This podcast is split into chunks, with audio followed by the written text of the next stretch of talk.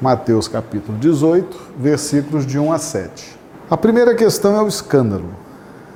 Né? Escândalo.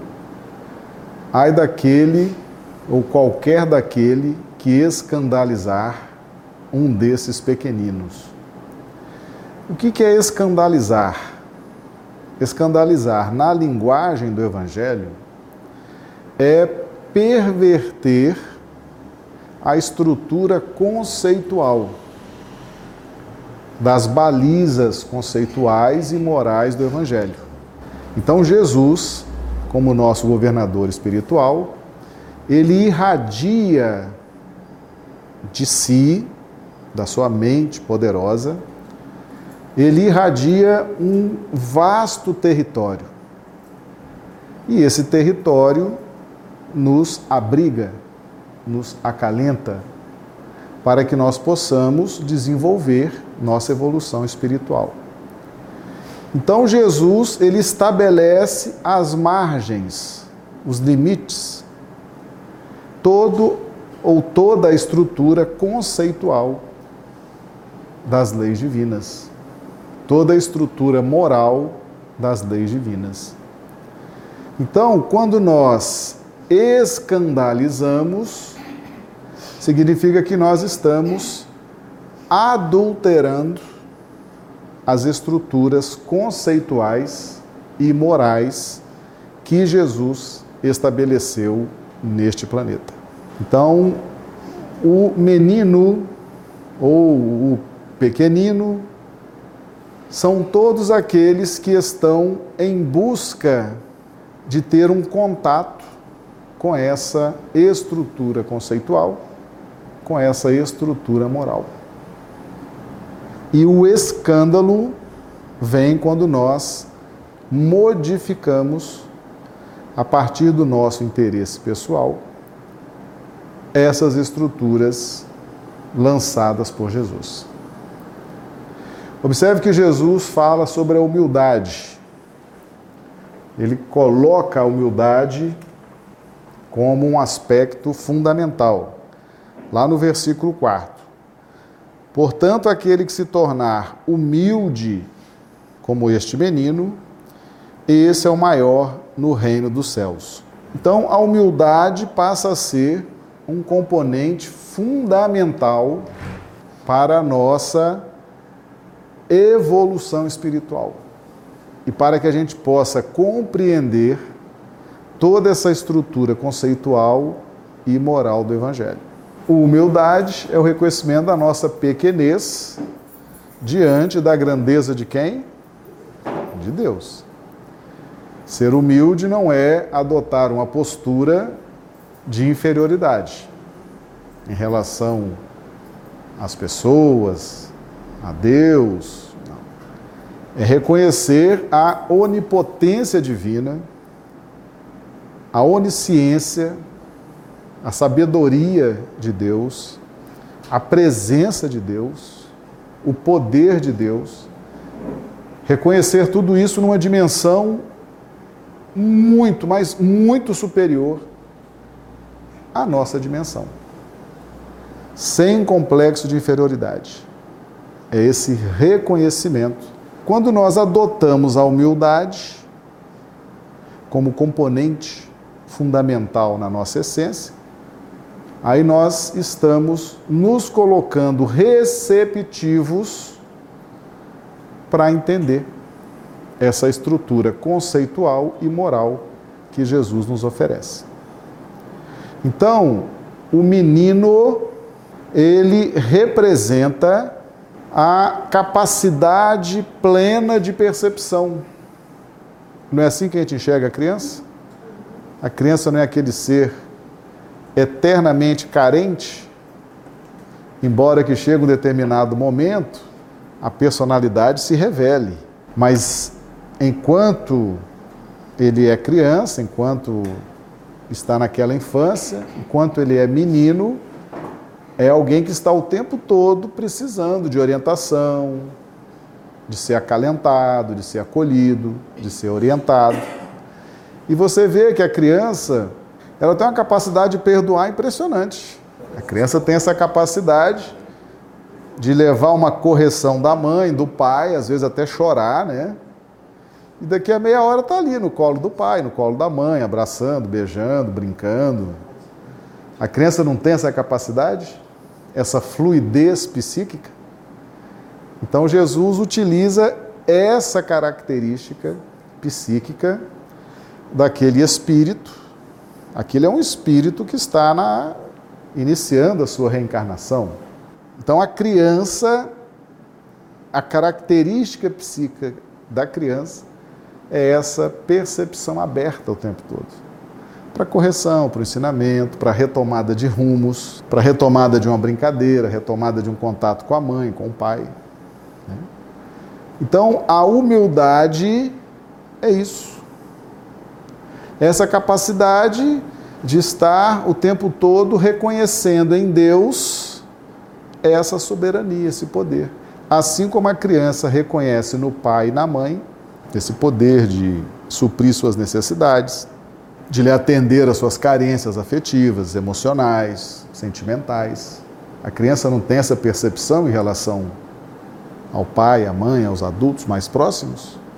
Então nós temos que ter essa mesma percepção em relação a Deus.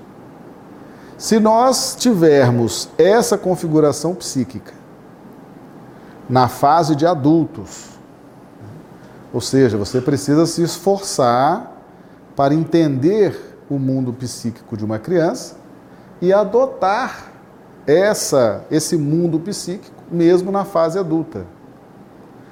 E incorporar como ingrediente fundamental na nossa essência a humildade. Aí nós teremos condições de entender as balizas conceituais e morais do Evangelho. E quando Jesus traz os limites ou as balizas conceituais e morais, ele está revelando Deus.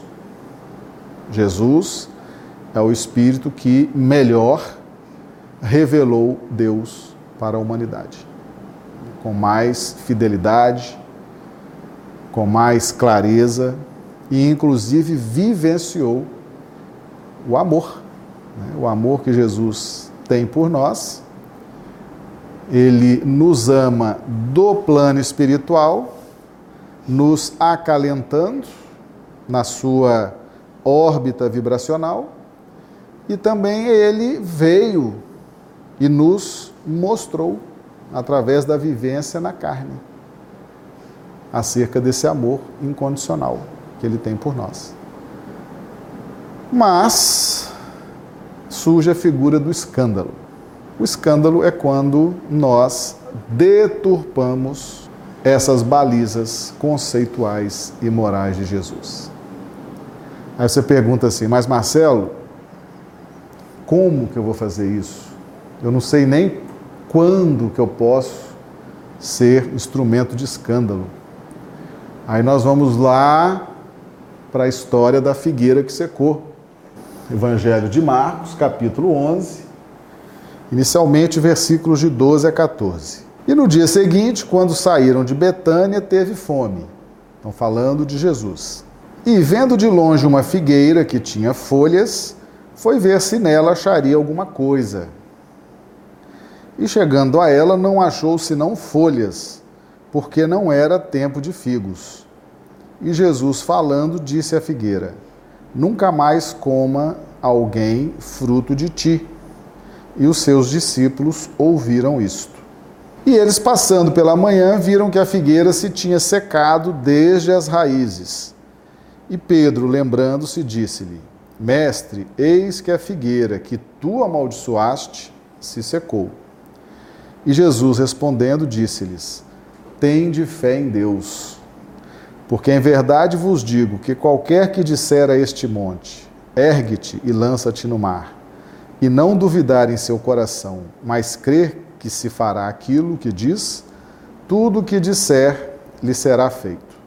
A figueira cheia de folhas, aquela ostentação, aquela beleza, e Jesus, vendo aquela figueira maravilhosa, cheia de folhas, uma árvore frondosa, bonita, foi ver se tinha alguma coisa, que estava com fome. E chegou lá, não tinha nada. E também não era tempo de figos. Estranho, né? Como é que Jesus, que é o governador espiritual do planeta, avista uma figueira, ele sabia que não era tempo de figos e foi lá. E o evangelho não usa o termo figo, fala que ele foi ver se tinha alguma coisa. Esse alguma coisa é o ponto-chave dessa passagem. Por quê? Jesus foi na figueira linda, maravilhosa, que ostentava uma beleza, para ver se tinha alguma coisa para matar a fome. Que fome era essa que Jesus tinha?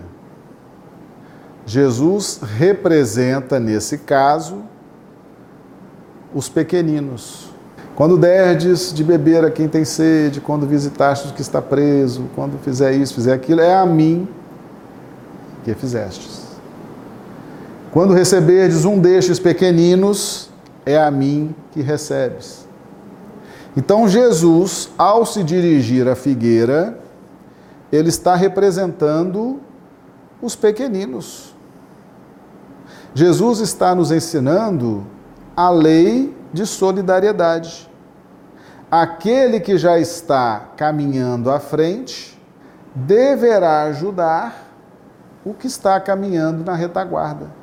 Então, Jesus, representando os carentes, os desprovidos de conhecimento, os desprovidos de maior perícia, de maior entendimento, aqueles que estão em sofrimento, vai buscar em quem aparenta conhecimento, em quem aparenta sabedoria, em quem aparenta autoridade espiritual. E ao chegar diante da figueira, não tinha nada. Ou seja, a figueira escandalizou Jesus. Tinha ali conceitos, balizas de conceitos, baliza de conceitos, balizas morais? Não tinha. Jesus não estabeleceu como governador espiritual do planeta as balizas conceituais e morais para a nossa evolução. Muitos já não estão tendo acesso a isso pelos estudos, estão tendo acesso a isso. Não estão se transformando em árvores frondosas? Automaticamente, o que virá até eles? Os necessitados. Não é assim que funciona a lei de solidariedade? Aquele que já alcançou uma determinada condição, é como se ele acendesse uma luz. Então, aquele que já está dentro desse contexto, automaticamente os pequeninos vão se aproximar para obter dele os conceitos, as indicações morais. E se ele não tem nada para oferecer? Só tem aparência. Ou se ele ensina errado?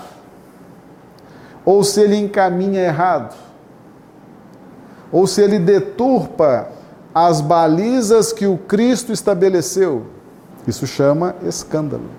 Então, o escândalo relacionado ao Evangelho é essa deturpação daquilo que já foi pré-estabelecido por Jesus.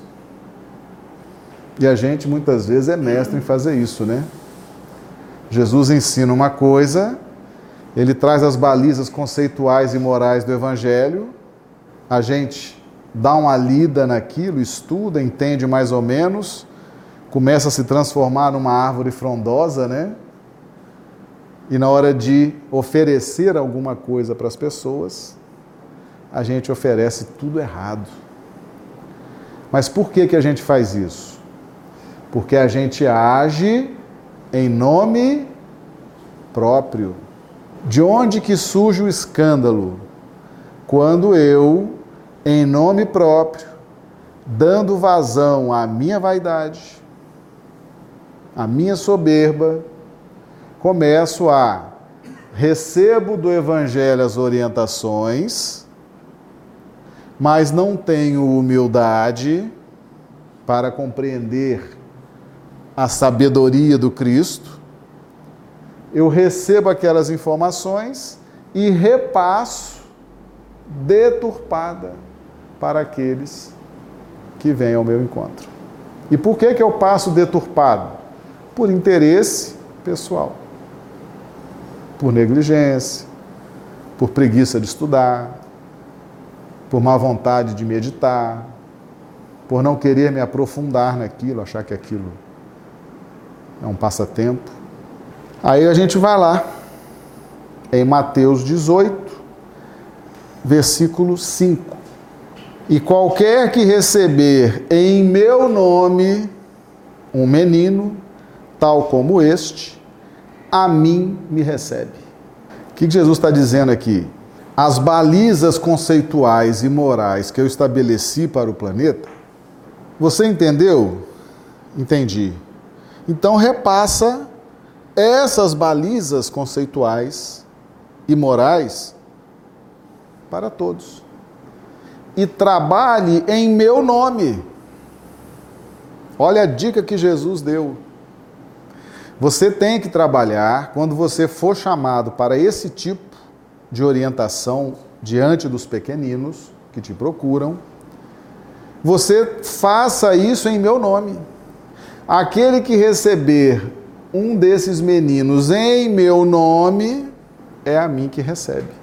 Então a gente tem que repassar aquilo que Jesus nos ensinou. Você pode, às vezes, muitas vezes falar assim: ah, mas eu não estou entendendo muito bem o Evangelho, não estou entendendo muito bem a mensagem do Cristo. Então passe em nome dele. Diga, ó, Jesus falou isso, falou aquilo, falou aquilo, falou aquilo.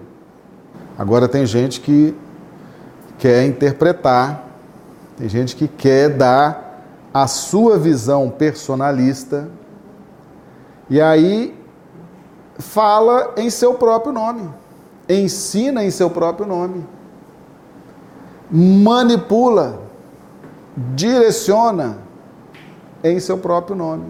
Então, é preferível, se você não entendeu, repete o que Jesus ensinou no Evangelho e repassa. Ó, eu vou passar aqui exatamente o que o Cristo ensinou. Porque eu estou aqui trabalhando em nome dele. Então eu estou repassando o que está no Evangelho. Aí cada um interpreta, né? Sente. Agora, o que muita gente faz, e aí configura o escândalo, é: eu não entendi muito bem o que Jesus falou, vi que estava escrito, e em vez de trabalhar em nome dele, porque é ele que estabeleceu as balizas conceituais e morais, eu começo a trabalhar em meu nome. Aí Jesus ensina alho, eu ensino bugalho, percebe? Aí alguém vai perguntar assim, mas por que, que você ensinou bugalho? Eu falo, não, porque tem que ser bugalho. Por que você não ensinou o alho? Só repetisse então o que Jesus ensinou, está no Evangelho.